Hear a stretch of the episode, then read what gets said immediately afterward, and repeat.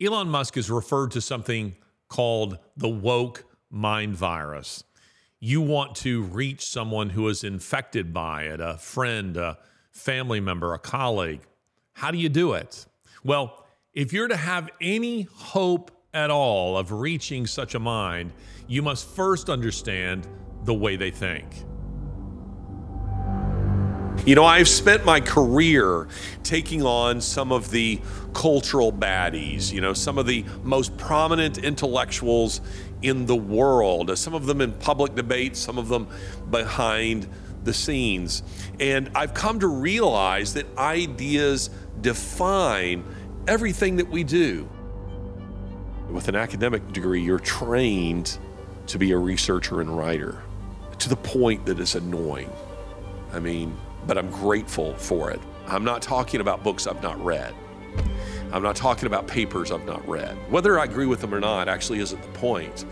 Uh, there are quite a few books that I would read that I would say are actually evil books. Donald Trump, when he was in a divorce with his first wife, she said he has a copy of Mein Kampf next to his bed. I wish more people did. If the German people had bothered to read that book rather than just have it on their shelf, we might have avoided the Holocaust. If more people read the Quran, they'd be wiser to what Islam actually is, what they actually believe. If people bothered to read, as I have, the writings of Klaus Schwab and the various contributors to the World Economic Forum and the ideas that are driving the globalists, I read them because I want to understand their mentality. I cut out the middleman.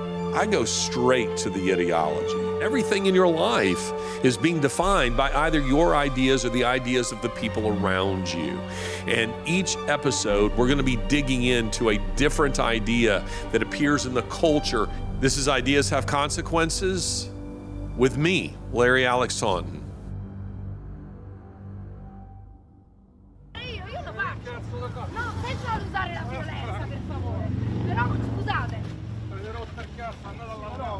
cioè, piano, che fai male al piano!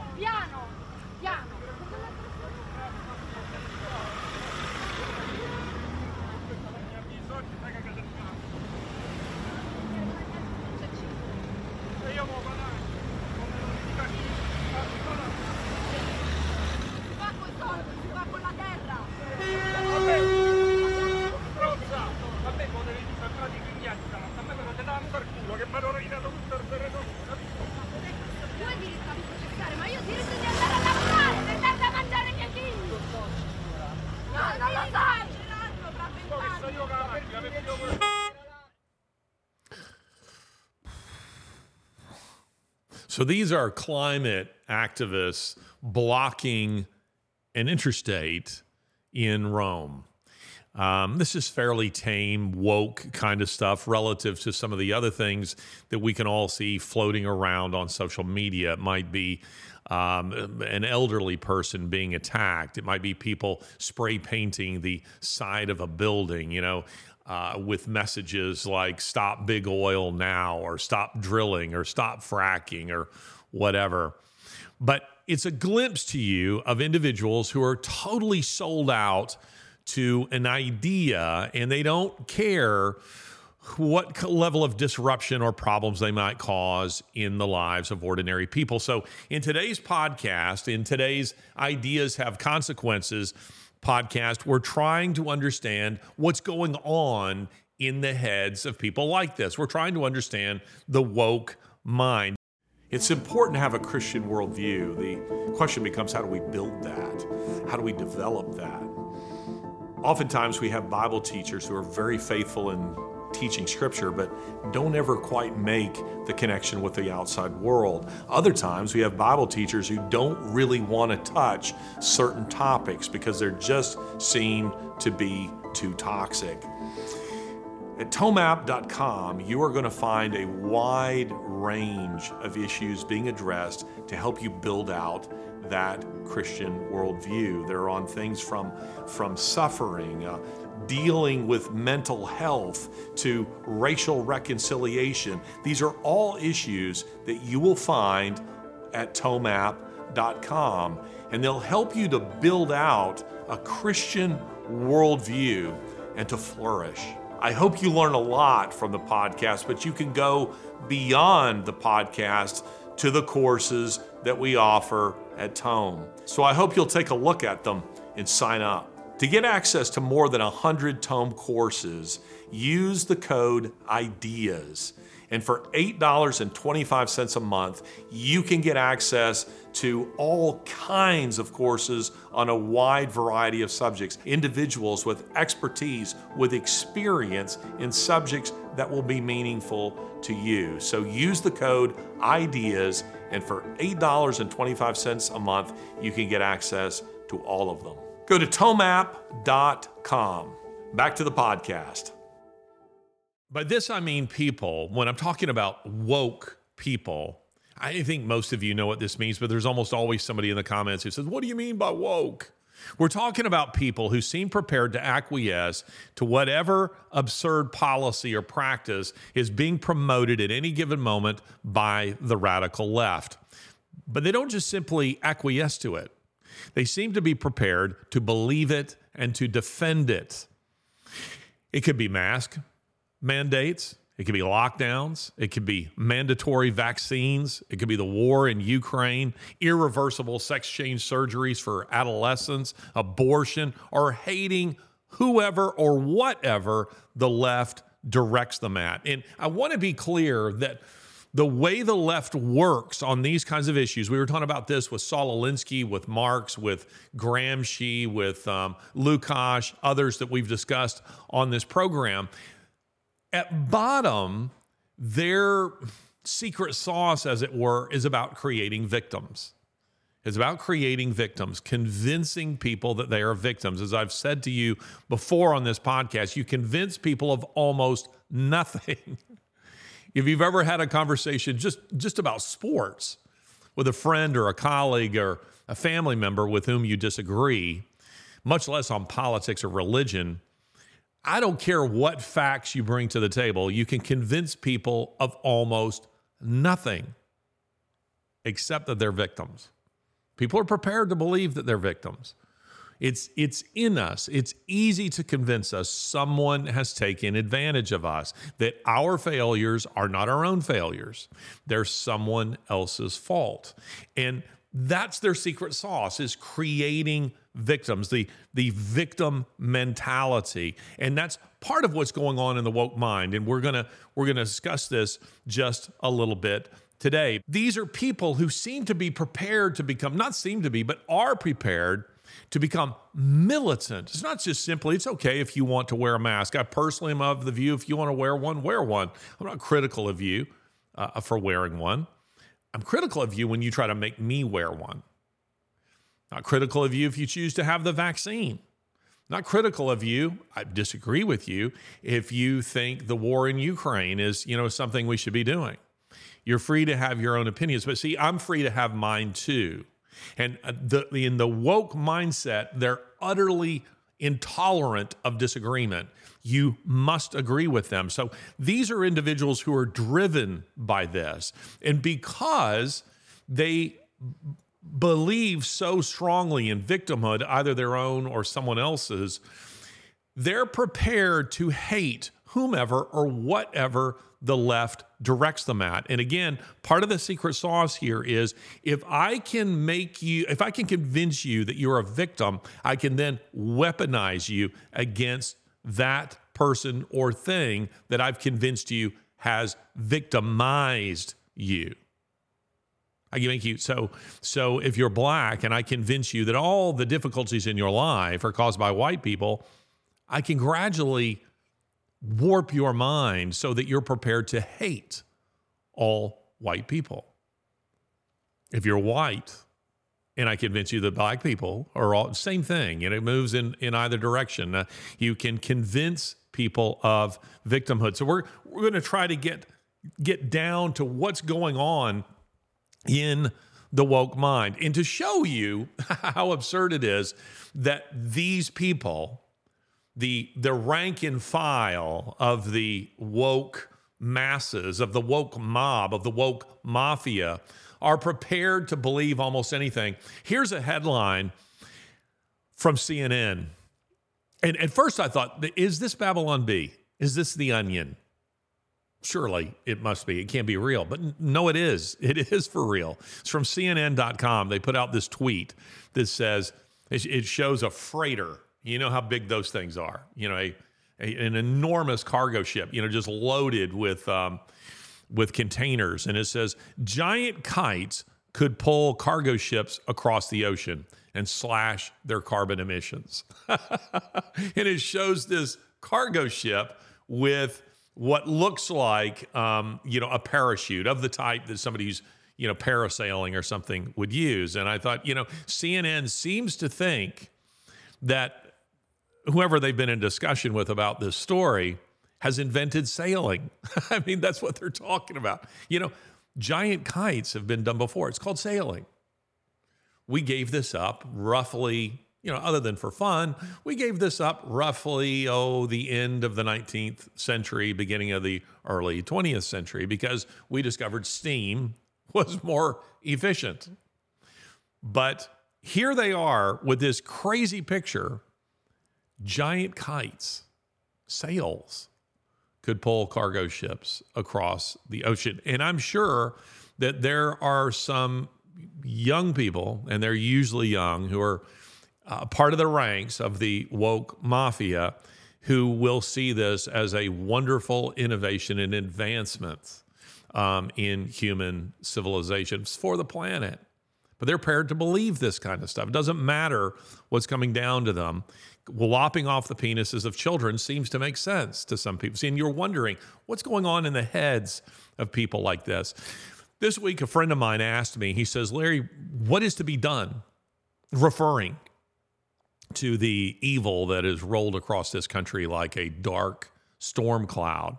What is to be done? And those those were his exact words, and they stuck in my head because it, it reminds me of arguably the most influential novel of the 19th century in Russia. It's almost completely forgotten in the West, maybe even forgotten in Russia today but it is a novel that was published in 1863 by that very name, What is to be Done. Now, it's not to be confused with a book written by Vladimir Lenin, published in what I think 1904, called by the same title, What is to be Done. Lenin very self consciously took the title, appropriated the title from the earlier work of fiction. But that work of fiction was published by a guy by the name, written and published by a guy by the name of Nicholas um, Chernyshevsky. And Chernyshevsky was a Russian socialist revolutionary. He was arrested, imprisoned in the Peter and Paul Fortress. I've been in there. It's uh, it could be a, a very harrowing place. It's in St. Petersburg. But he was imprisoned there. And while he was in prison there, the authorities didn't let him continue to write his revolutionary tracts. So he petitioned uh, petitioned the governor of the fortress, "May I write a novel? Can I dedicate my literary energies to writing a novel?" And they said, "Yeah, sure. It's fine. You write a novel." He goes, "It's a romance," and it is in parts. But what is to be done would become one of the most dangerous books of all time. Um, not only did they let him write it, but the prison censors decided this isn't a problem and they passed it on. And then the censors for what was allowed to be published in Russia. Russia's always had censors. Free speech is not a thing in Russia, never has been. They decided it was okay for publication. And what is to be done quickly became a classic among Russians. Now, some of you will say, yeah, but what about Tolstoy? What about Dostoevsky? What about Turgenev? What about all these other, Pushkin? What about all these other writers weren't they more influential in Russia? The answer is no, they weren't. They were vastly influential outside of Russia and influential within it. But Chernyshevsky's What is to be Done outpaced them all in terms of its influence. And it's because the novel itself it makes a hero of its central or one of its characters by the name of Rakhmetov.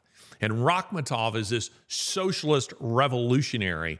He's he's he's almost religious in his no he is religious in his commitment to revolution he sleeps on a bed of nails he denies himself all good things, no love, no sex, no good food. The one guilty pleasure he allows himself are fine cigars. And he does feel guilty for it. He sees it as a kind of weakness. He's totally devoted to the revolution. He loves people, but in the abstract, not his neighbor.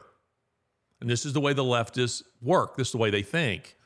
Dostoevsky and Tolstoy would read this novel and they would you know, um, you know, kind of make fun of the kind of character here, but they would recognize that Rakhmetov, who becomes a kind of type, a model for socialist revolutionaries in Russia and without Russia, that this is a guy who is dangerous. This is a type of person who is dangerous. Another thing about this character is that he worships science.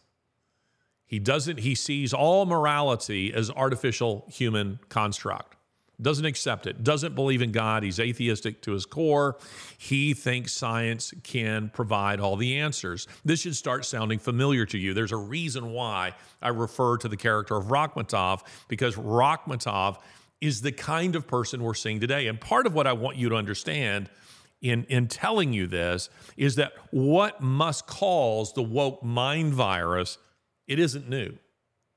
These kind of people have existed for millennia.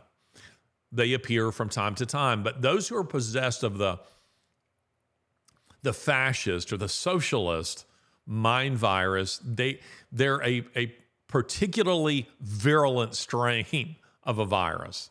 Have you guys ever tried talking to somebody who is possessed of this thinking? Do you, do you see how almost impossible it is to reach a mind like this?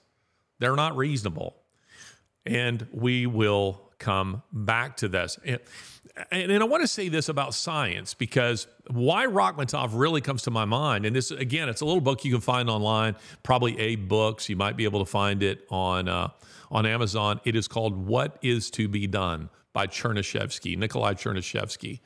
And it's not very big. It's an easy read, but it will give you. Some of you are asking me for book recommendations. It will give you insight into the woke mind, a 19th century insight into the woke mind. Uh, are you guys familiar with something called scientism? Scientism is the idea that science can provide all the answers. Science can provide all the answers. And Rakhmetov is guilty of scientism, and the woke mob is guilty of scientism. And it's important that we understand this. I recall years ago at MIT, I was listening to a lecture. I was there listening to a lecture by uh, Dr. Jerome Kagan. Jerome Kagan was, uh, he's deceased now, but is Jewish. Uh, chair of the Department of Philosophy, I think, at, um, or excuse me, of psychology at Harvard University, but he was giving a lecture on science. And he said this um, he said, We must I mean, again, this is 20 years ago, maybe more than that. He was saying we have to fight the tendency to allow science to dictate everything. And he says, just because science says it can be done doesn't mean we should be done. It should be done. And you certainly cannot derive morality from science. You know, it's been said that um, science can tell us how to build an atomic bomb, it can't tell us how to use one. And Kagan said, if you think science should be the basis of morality, I want you to go home today and tell your wife that. Tell her that according to science, men are by nature promiscuous and see how she reacts to that. Or does she think you should perhaps deny science? So he says, we deny science all the time and we have to continue to do so. But that's not the way the woke mob thinks. So here are some general principles for you to understand if you want to reach someone who is possessed by the woke mentality, these are things you need to understand. First, you must understand that their attachment to the woke agenda is emotional, not intellectual. Now, I'm a football fan and I'm an Alabama football fan. And if I were to tell you that my team has more national championships than your team, and I don't care who your team is, Alabama has more. If I were to tell you that my team has has more players in the NFL than yours, and again, I don't care who your team is, my my team has more. And if I were to lay out all these reasons, intellectual reasons, why you should say, roll tide, I'm a Bama fan, have I convinced you?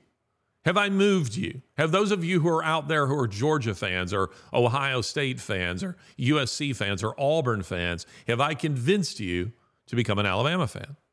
Well, of course I haven't. And that's because your allegiance to your team isn't intellectual, it's emotional.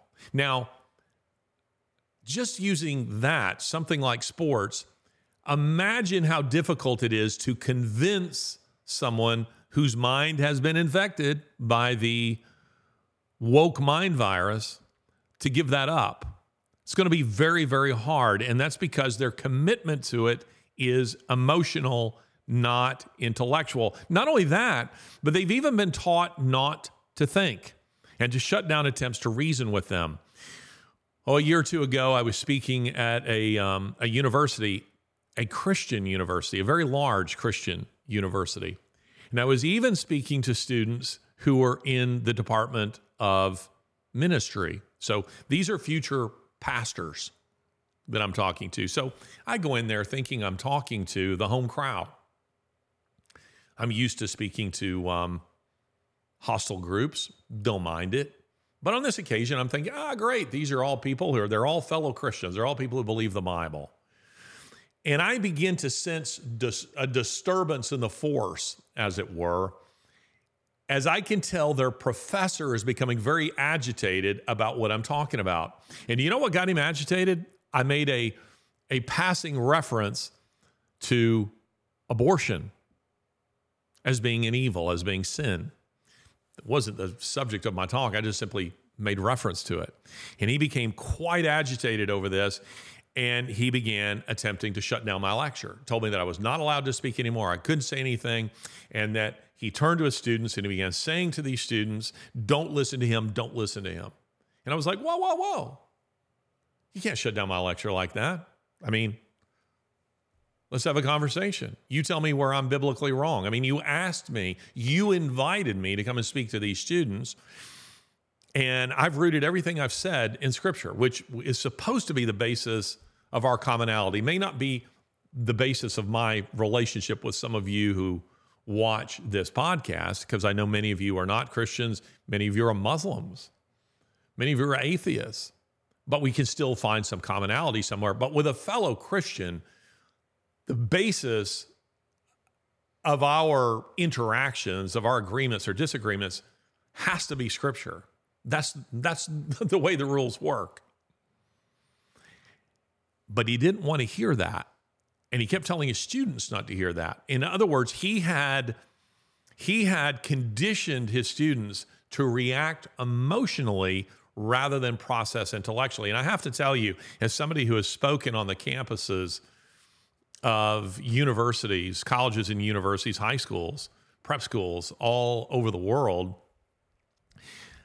A generation ago, 15, 20 years ago, when I was in discussion, um, and you know, uh, listen, I prefer to be on campuses that are secular. I don't, again, I don't mind speaking to um, audiences that are um, that are hostile to the Christian faith. It doesn't bother me at all. But used to, during the q&a i'd give a presentation there would be a q&a and students would line up at the mics and they would come to the mics maybe full of emotion but where they're ready to argue with you? Okay fight me i can take it.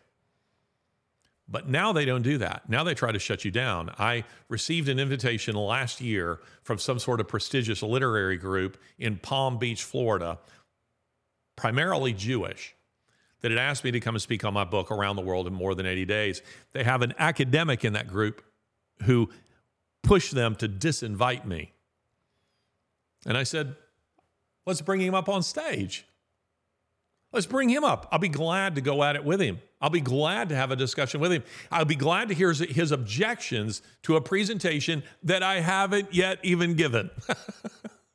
he is objecting to a presentation I've not yet given. And the irony of this is, again, he's a university professor the university, a place of the exchange of ideas. That's what they're supposed to be driven by. You would think of anybody.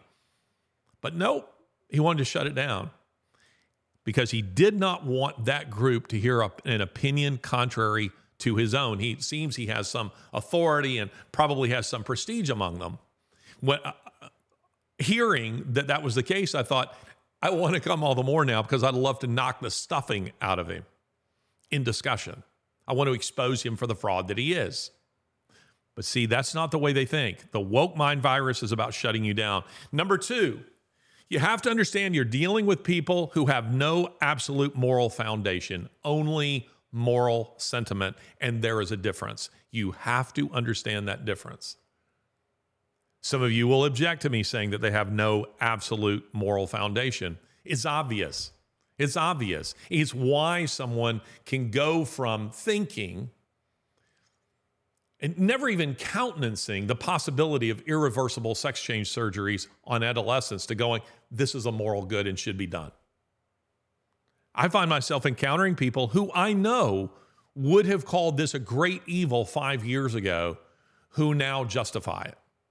And the reason is because they're all sail, no anchor, morally speaking. They have no absolute foundation. And because they have no absolute moral foundation, it makes hijacking their vague moral sentiments that's much easier. It's what I call Christian ish. Christian ish. If your Christian faith, so called, is not actually rooted in the word, it's not actually rooted in scripture. And by the way, this is true if you're if you're Jewish, if you're a, a Muslim, if your faith whatever it is, isn't actually rooted in your holy scriptures, then all you have is some sort of vague religious idealism. And it's how churches have been hijacked so easily. Because if you believe something like God is love, and that's some sort of absolute um, moral standard off of which you you live. Actually i shouldn't say absolute moral standard but some sort of vague sentiment off of which you live then you'll find yourself endorsing all kinds of evil. That the idea of god is love or god's love has to have context and that context is given to us in the bible itself. There are guardrails on that God, the, the Bible also says God hates. Did you know that? Some of you didn't. Did you know Jesus talked about hell more than he talked about heaven? I mean, that's the red letters in, in, in, in the Bible. He talked about judgment. But see, the whole God is love crowd, they're not aware of the red letters in Scripture. They're not aware of that. And it's because their Christian faith isn't a real Christian faith, it isn't an authentic Christian faith, it's Christian ish. And that's how those sentiments become hijacked. It's Elon Musk's tweet of a week or so ago that said he's not opposed to if, if two if two consenting adults love each other they should be able to pursue, pursue that no, no matter what the circumstances of that are. And Jordan Peterson, quite rightly, came back at him and said, This is dangerous. This is dangerous because you're not giving. And, and I was actually surprised by that because Peterson says quite a few things that I think are kind of a mixed bag. And that's because Peterson himself does not have an absolute moral basis. And by the way, I like Jordan Peterson. If you're watching, I'm flattered. But I wish that you would give your life to Jesus Christ, but we'll come to back to that. Perhaps that's a private conversation we can have on some occasion. Avoid the Christianish, but you must understand that these are often people who are have no absolute moral standard. So, what do you think a lot of people are using this love in a vague way? What do you think they actually mean? The question is, what what do I think people actually mean when they say God is love? I, I, I don't think they even know what they mean. I think, again, it's sort of vague sentimentality. It's just this idea that we're supposed to be nice to all people and accept all agendas. And so the result becomes diversity for diversity's sake. Diversity for diversity's sake, which is, you know, there's the the idea of diversity of strength is nonsense, right? I mean, the uh, you know Greek homogeneity, you know, defeated um, Persian diversity at Marathon. I mean, they couldn't even speak the same languages. They, their armies couldn't really even communicate with each other.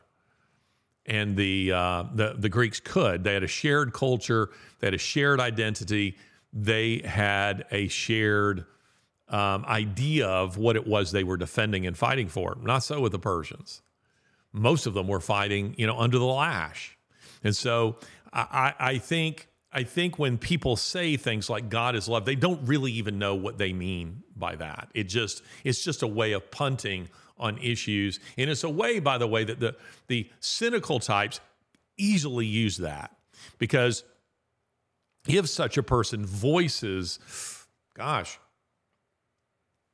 I'm not sure that that endorsing the whole alphabet mafia agenda is a good thing. They'll say, so you don't think you, you, you don't think that people should be allowed to love each other?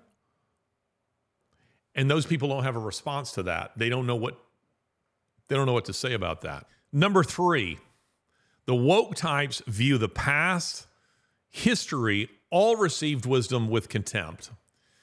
Now, there is a reason why 12 books of the Old Testament are histories. God thought it was important. Psalm 78, 3 and 4 says, Things that we have heard and known, that our fathers have told us, we will not hide them from their children, but tell to the coming generation the glorious deeds of the Lord, of his might, and of the wonders that he has done.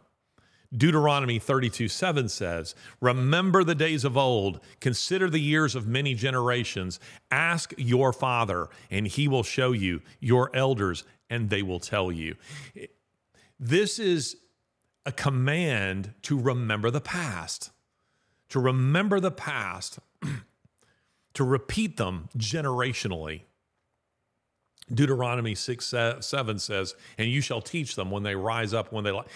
It's, it's, you shall teach your children. You shall tell them of the great deeds, the things that God has done. What is the Lord's Supper? If it isn't, and this isn't, I'm not making a statement here, by the way, about a view of the sacrament.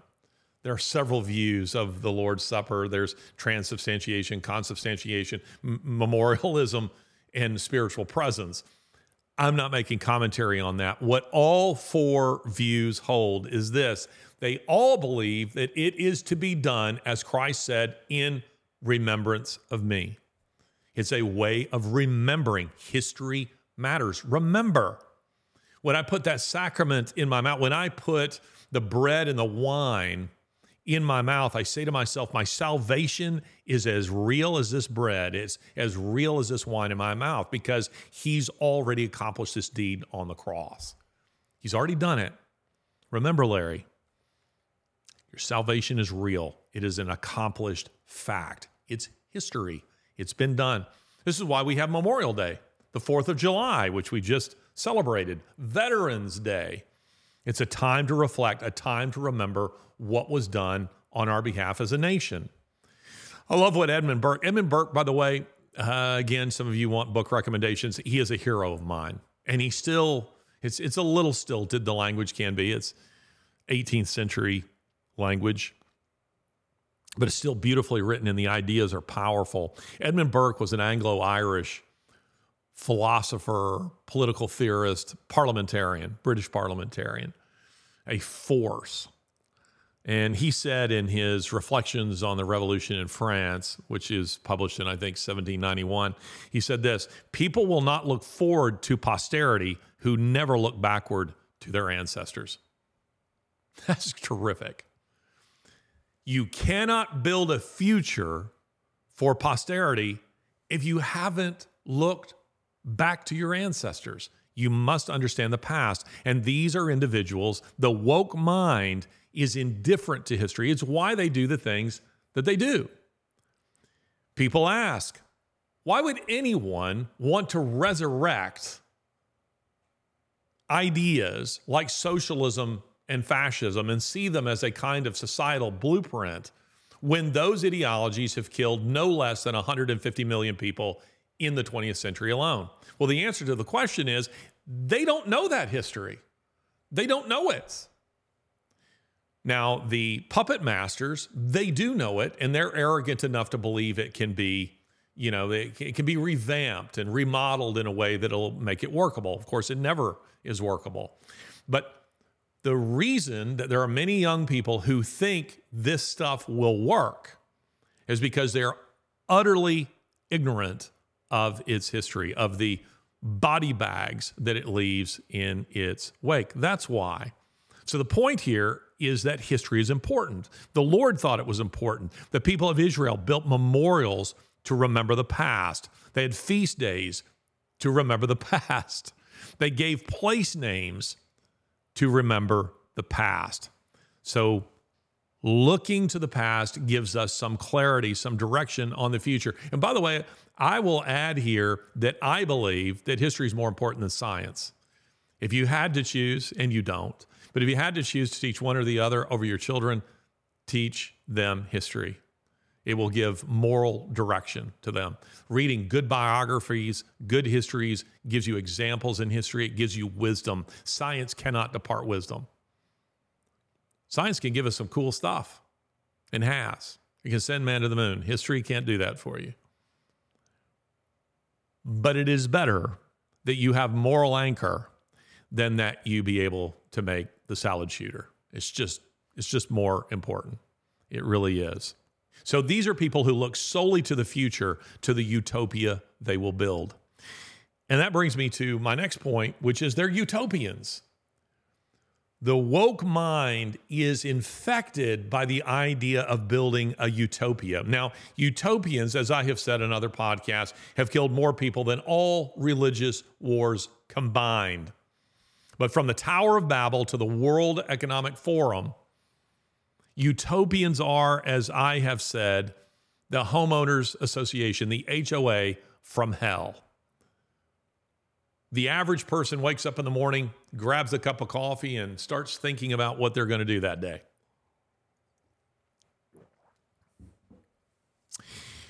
The utopian, who are leftists, and by the way, all utopians are leftists. The utopians also wake up in the morning, grab a cup of coffee, but they're thinking about how to organize your day too. They're worried about what you might be doing. They're determined, like an HOA from hell, they are determined to control what you do. The idea for utopians that someone somewhere is free and happy and doing what they want to do is an intolerable thought for them. And it's because they're possessed by the idea of reorganizing humanity according to their warped utopian principles. Why does utopia appeal when so many attempts at building it have resulted in mass graves? Well, I think that part of the appeal of utopia is that it can never disappoint them. It can never disappoint them. In the revolutionary's mind, if things turn out badly, and they always do turn out badly, they're able to convince themselves that so and so did it wrong. Lenin did it wrong, or Stalin did it wrong. Klaus Schwab did it wrong. Bill Gates did it wrong. Mao did it wrong. And if they work just a little harder, sacrifice a little more, and get rid of just a few more people, who are impeding progress, utopia will be in reach. This is the way these people think. Number five, they're members of a secular religion that bears strong resemblance to ancient paganism. A secular religion. In some ways, that's a contradiction, that's an oxymoron. Secular religion. But it is fascinating to me that utopian, secular utopian ideologies often take on religious symbolism.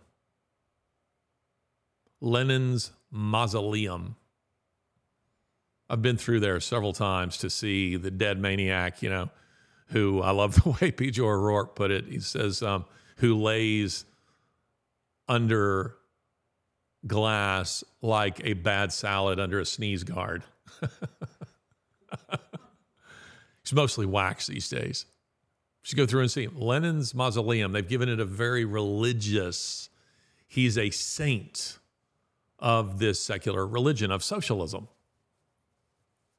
and how they begin worshiping their dead leaders as kind of secular saints. This is what they do. Romans 1 speaks of pagan religion as taking the place of God and having these characteristics the worship of nature, the dishonoring of bodies, homosexuality, and then finally it says God gave them up. Three times it says it God gave them up, God gave them up, God gave them up. That God gave them up to a debased mind to do what ought not be done, meaning it's just anything goes. So again, worship of nature, dishonoring of body. Is dishonoring of bodies happening now? What we're seeing again being done to adolescents, what we're seeing adults do to themselves in denying the way that God created them. There's no such thing as, as someone being trapped in the wrong body. It's not true. It's a lie. It's a lie scientifically. It is a lie uh, uh, according to the Christian faith. Just simply isn't true. The worship of nature, is that happening?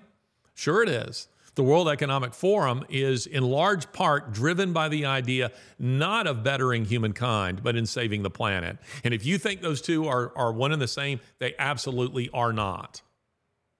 They absolutely are not. Look up something called degrowth.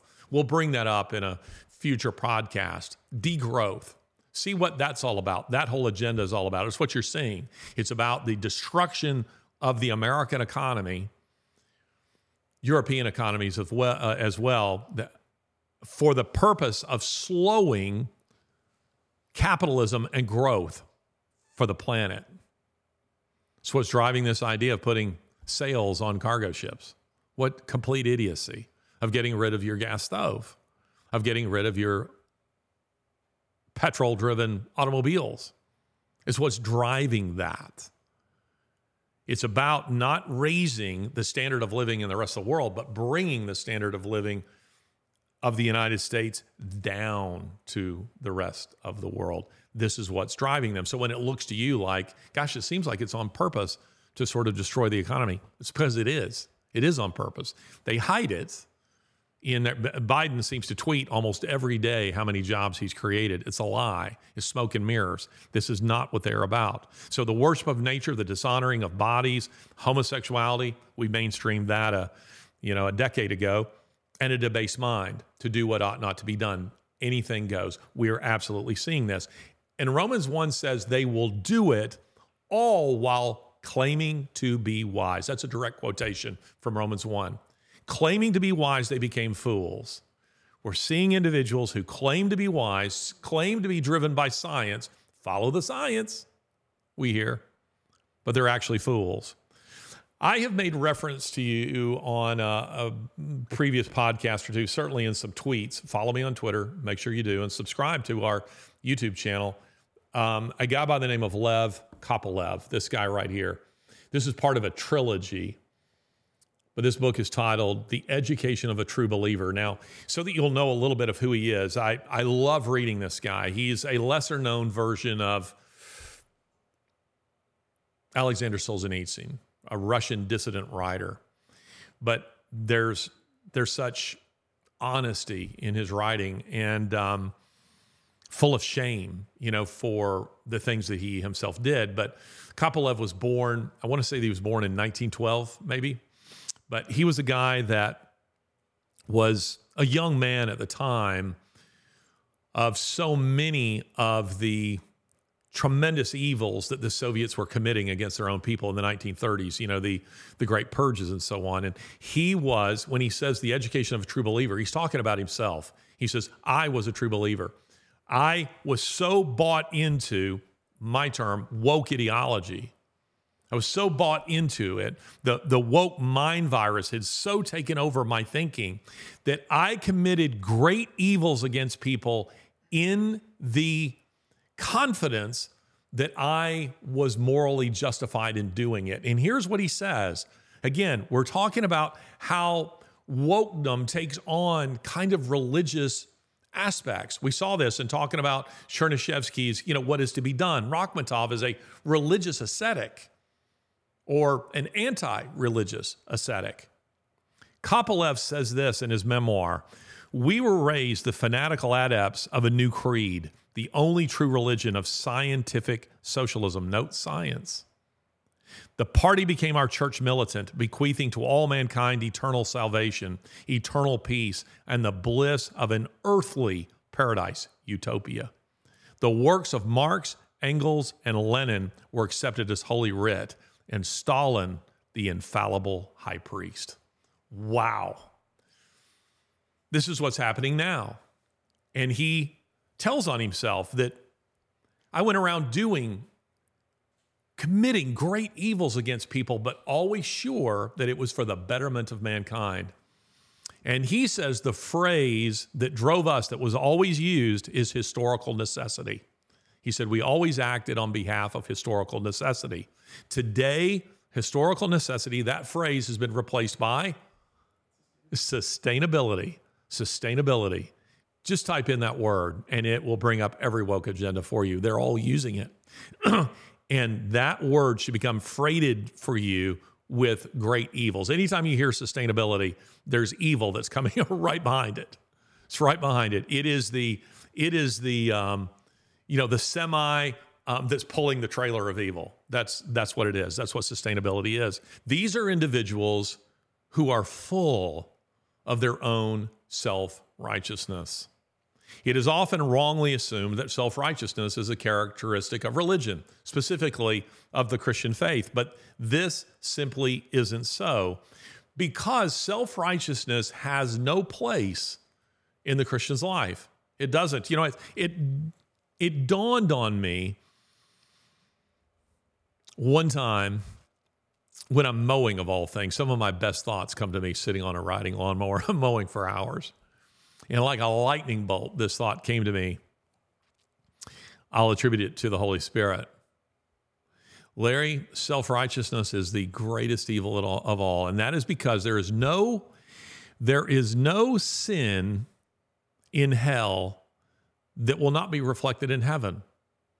Meaning there will be no one in hell who has committed a sin that someone in heaven hasn't also committed, save one, and that's self righteousness. And that's because a self righteous man will never ask for forgiveness because he thinks he doesn't need it. And he will never grant it because he is sure you don't deserve it. That's self righteousness. That's self righteousness. Hell will be full of self righteous people, has no place in the life of the Christian. No, self righteousness is a product of the human heart. Some of the most self righteous people I have ever met were absolutely possessed by secular uh, ideologies. Have you ever met the recycling Nazis?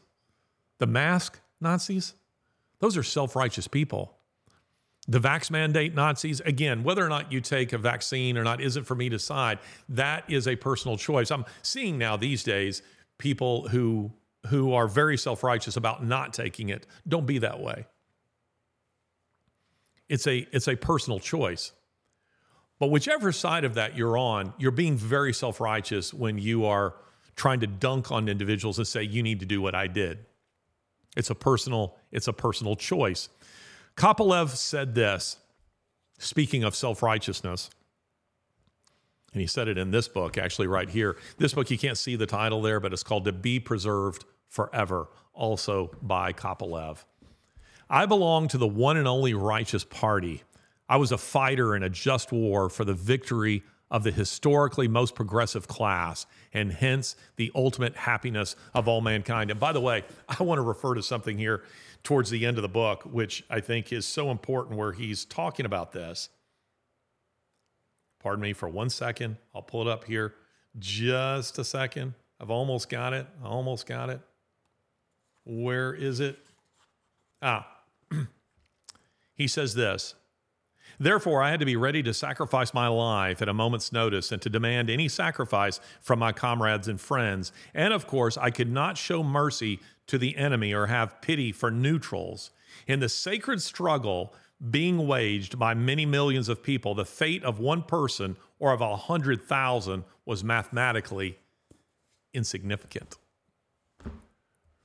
That isn't what Kopelev believed at the time of writing that. He's explaining what was in his head at that time. If we have to sacrifice a few people or a hundred thousand people. It's for the betterment of mankind. This is the way these people think. Human beings are just raw material for the building of the secular utopia. Number six, membership in the woke mob makes them feel safe.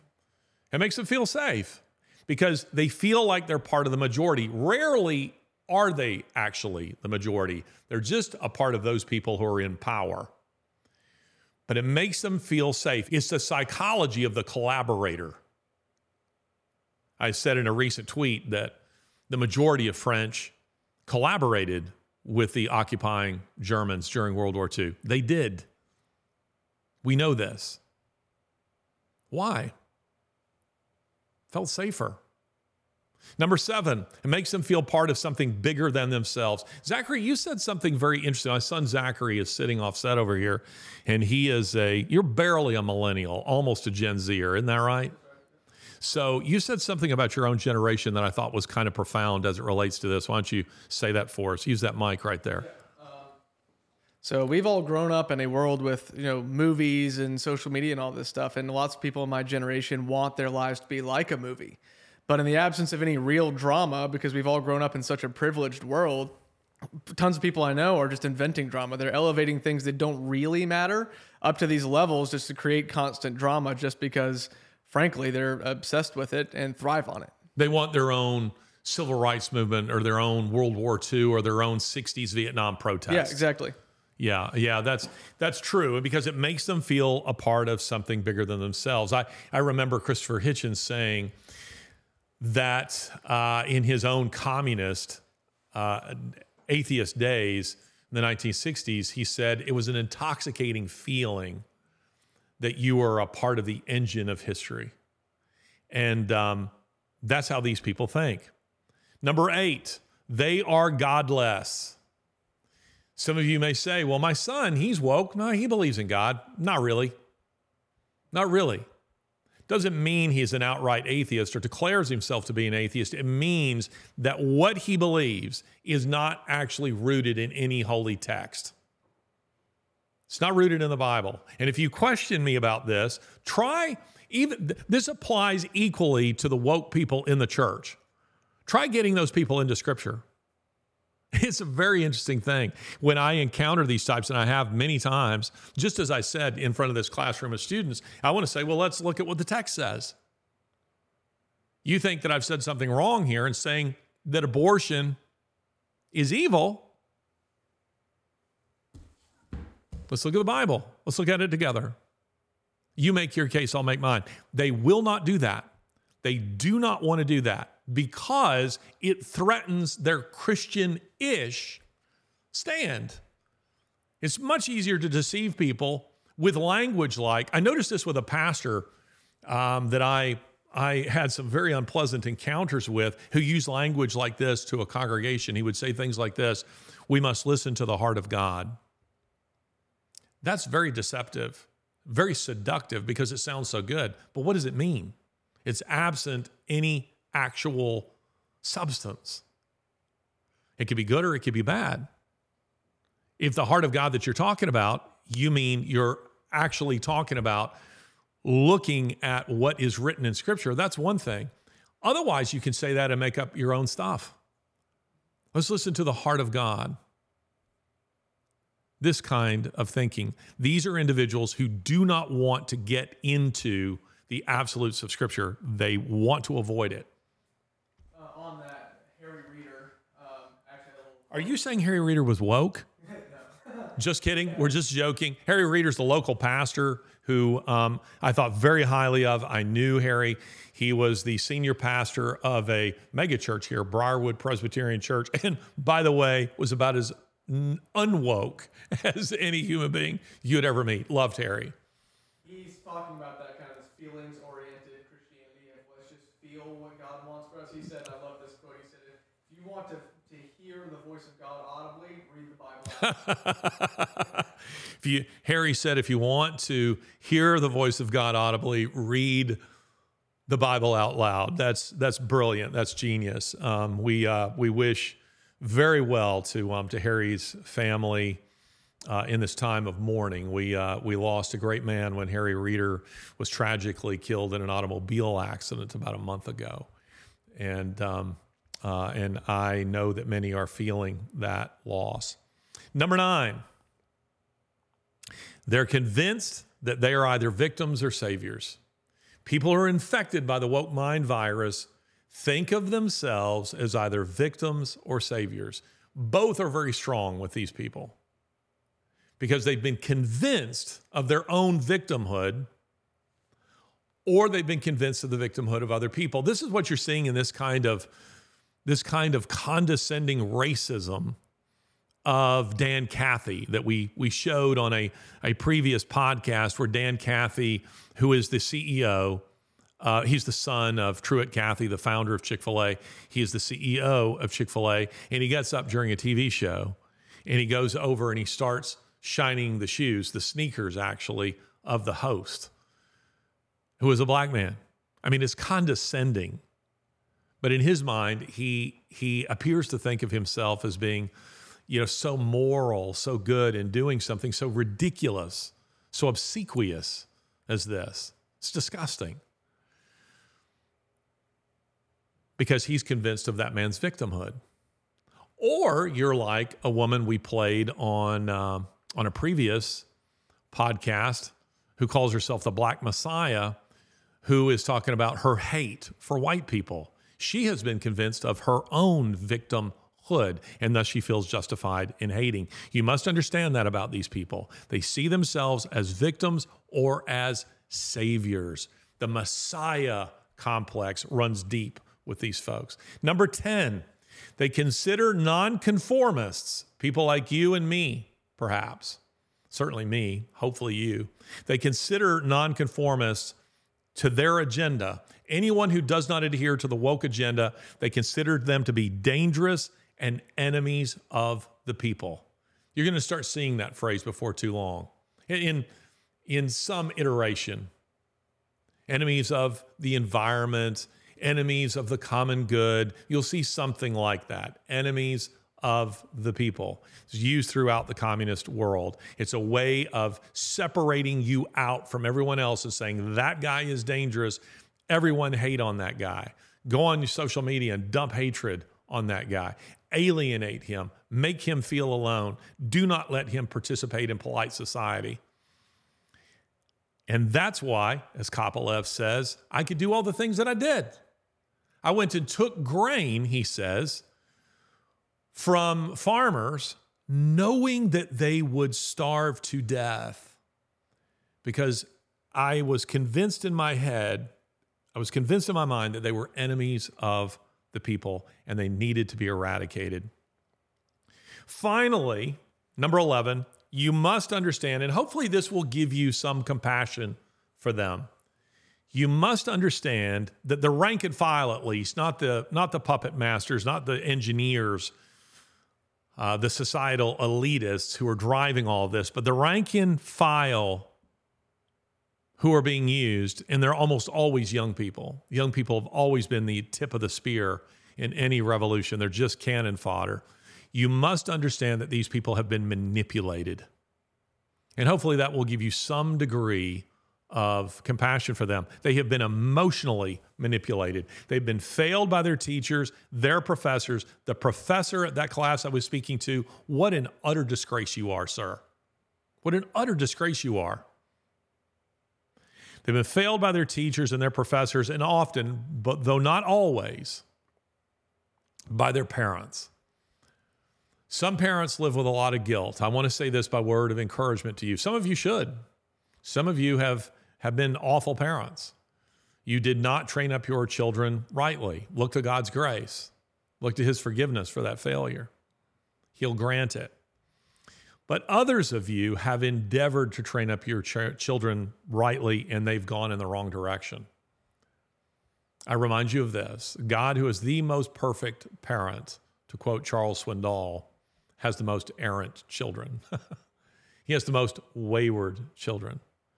So sometimes perfect parents and fabulous teachers still produce failures.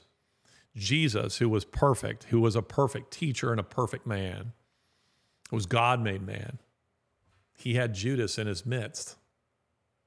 Judas in his midst. Do we blame Jesus for Judas? Of course not. So don't beat yourself up too badly uh, on on this and endeavor endeavor to right the wrong if you can. If you have young children, do not turn your children over to the state to be educated.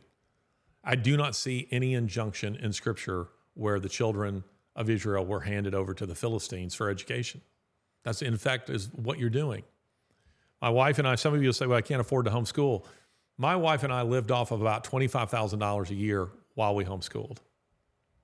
We had almost nothing. this, this, is a true story. I would occasionally come home with a sweet tea, you know, drive, go through a drive through. and I would get home and my wife would say, Where'd you get that? I say, Well, I I found some change in the ashtray. it was a buck fifty. She said, "Yeah, but we needed milk." I mean, in other words, that was that was our situation, but we were that committed to homeschooling our children. Now, there are gradations of woke people.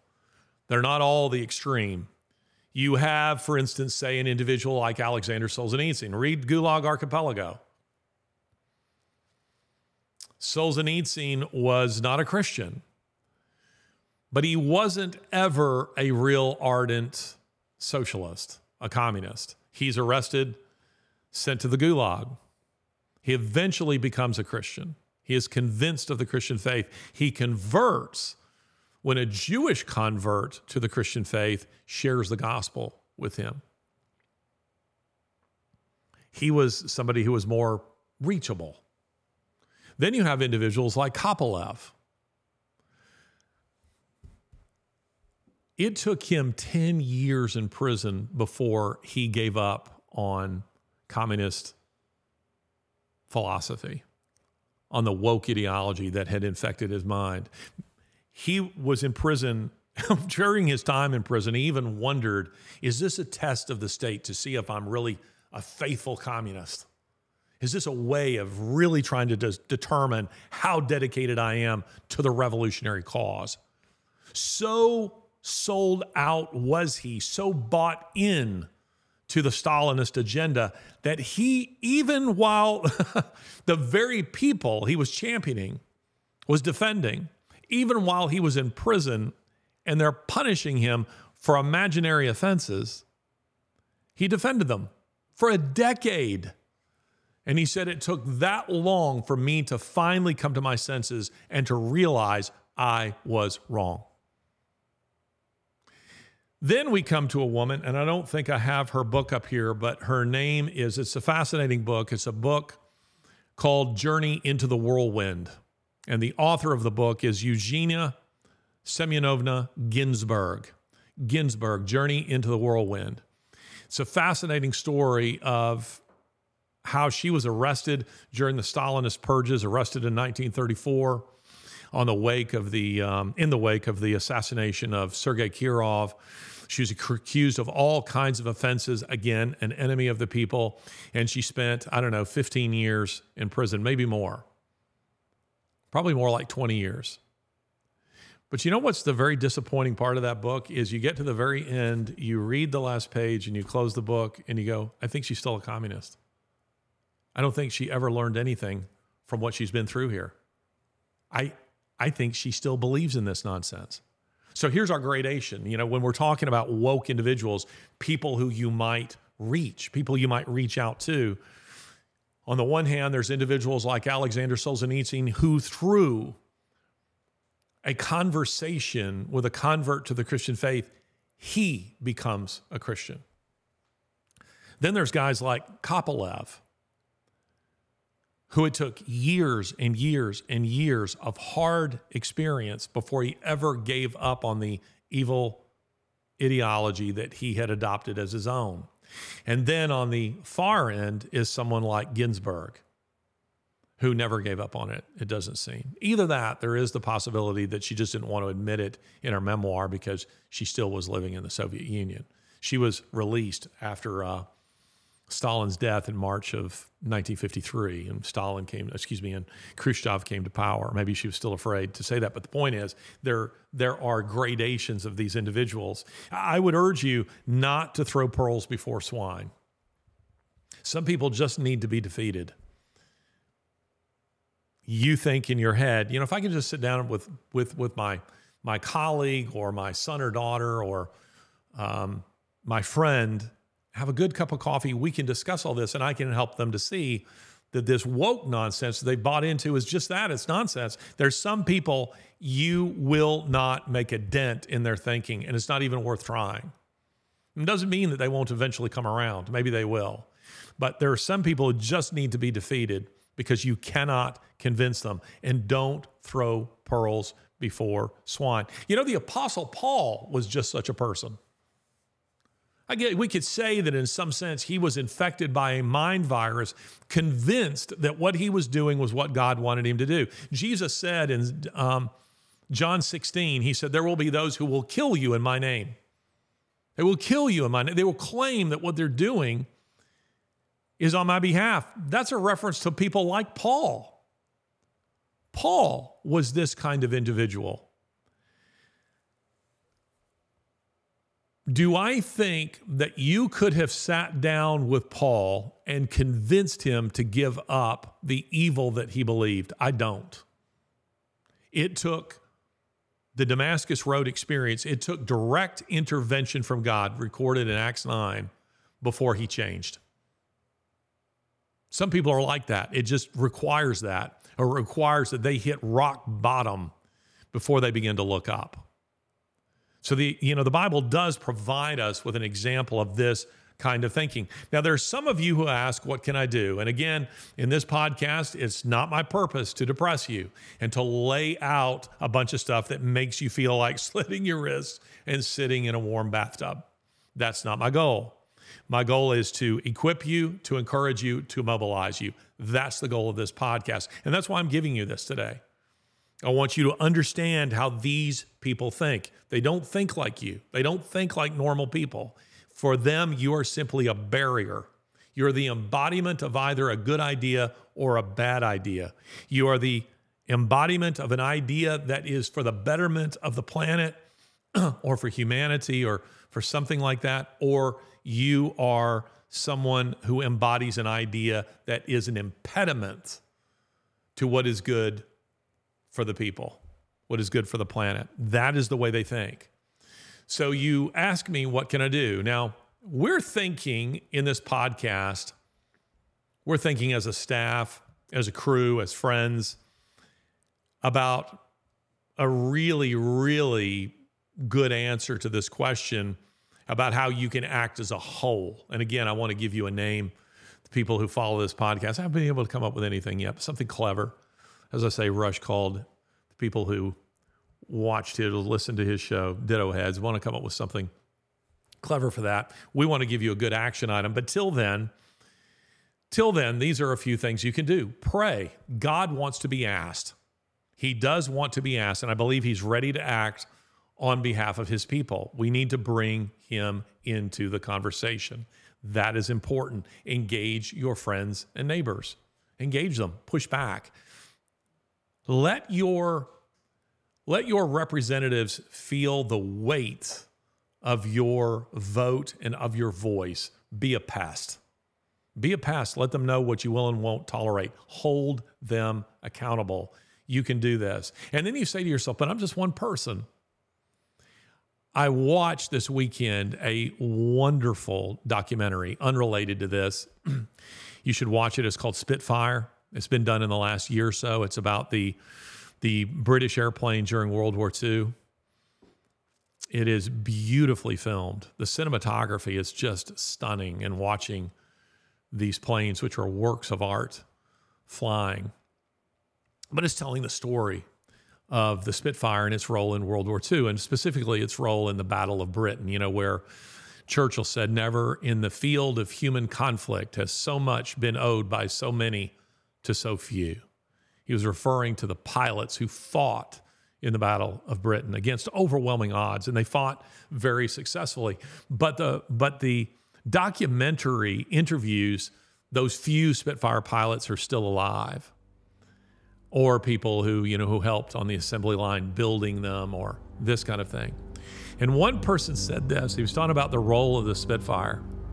And he was talking about the heavy bombers, you know, that the that the Germans, the Nazis sent during the Battle of Britain across the channel to bomb cities like Coventry and London. They're called Heinkels. Heinkels were the German aircraft. And he says this I saw three Spitfires fly into a formation of 500 Heinkels and scatter the lot of them. it's terrific. He says 500 planes.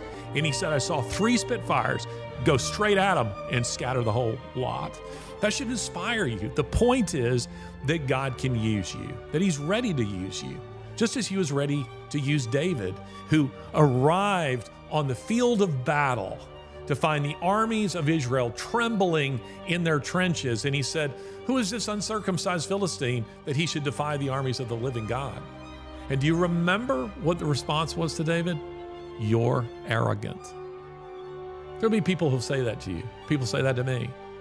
How dare you, Larry, say that? Such arrogance to think that you can make a difference.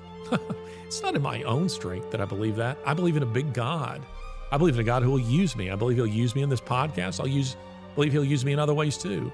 If I'm prepared to believe in Him and to act on that, and I would encourage you to do the same thing.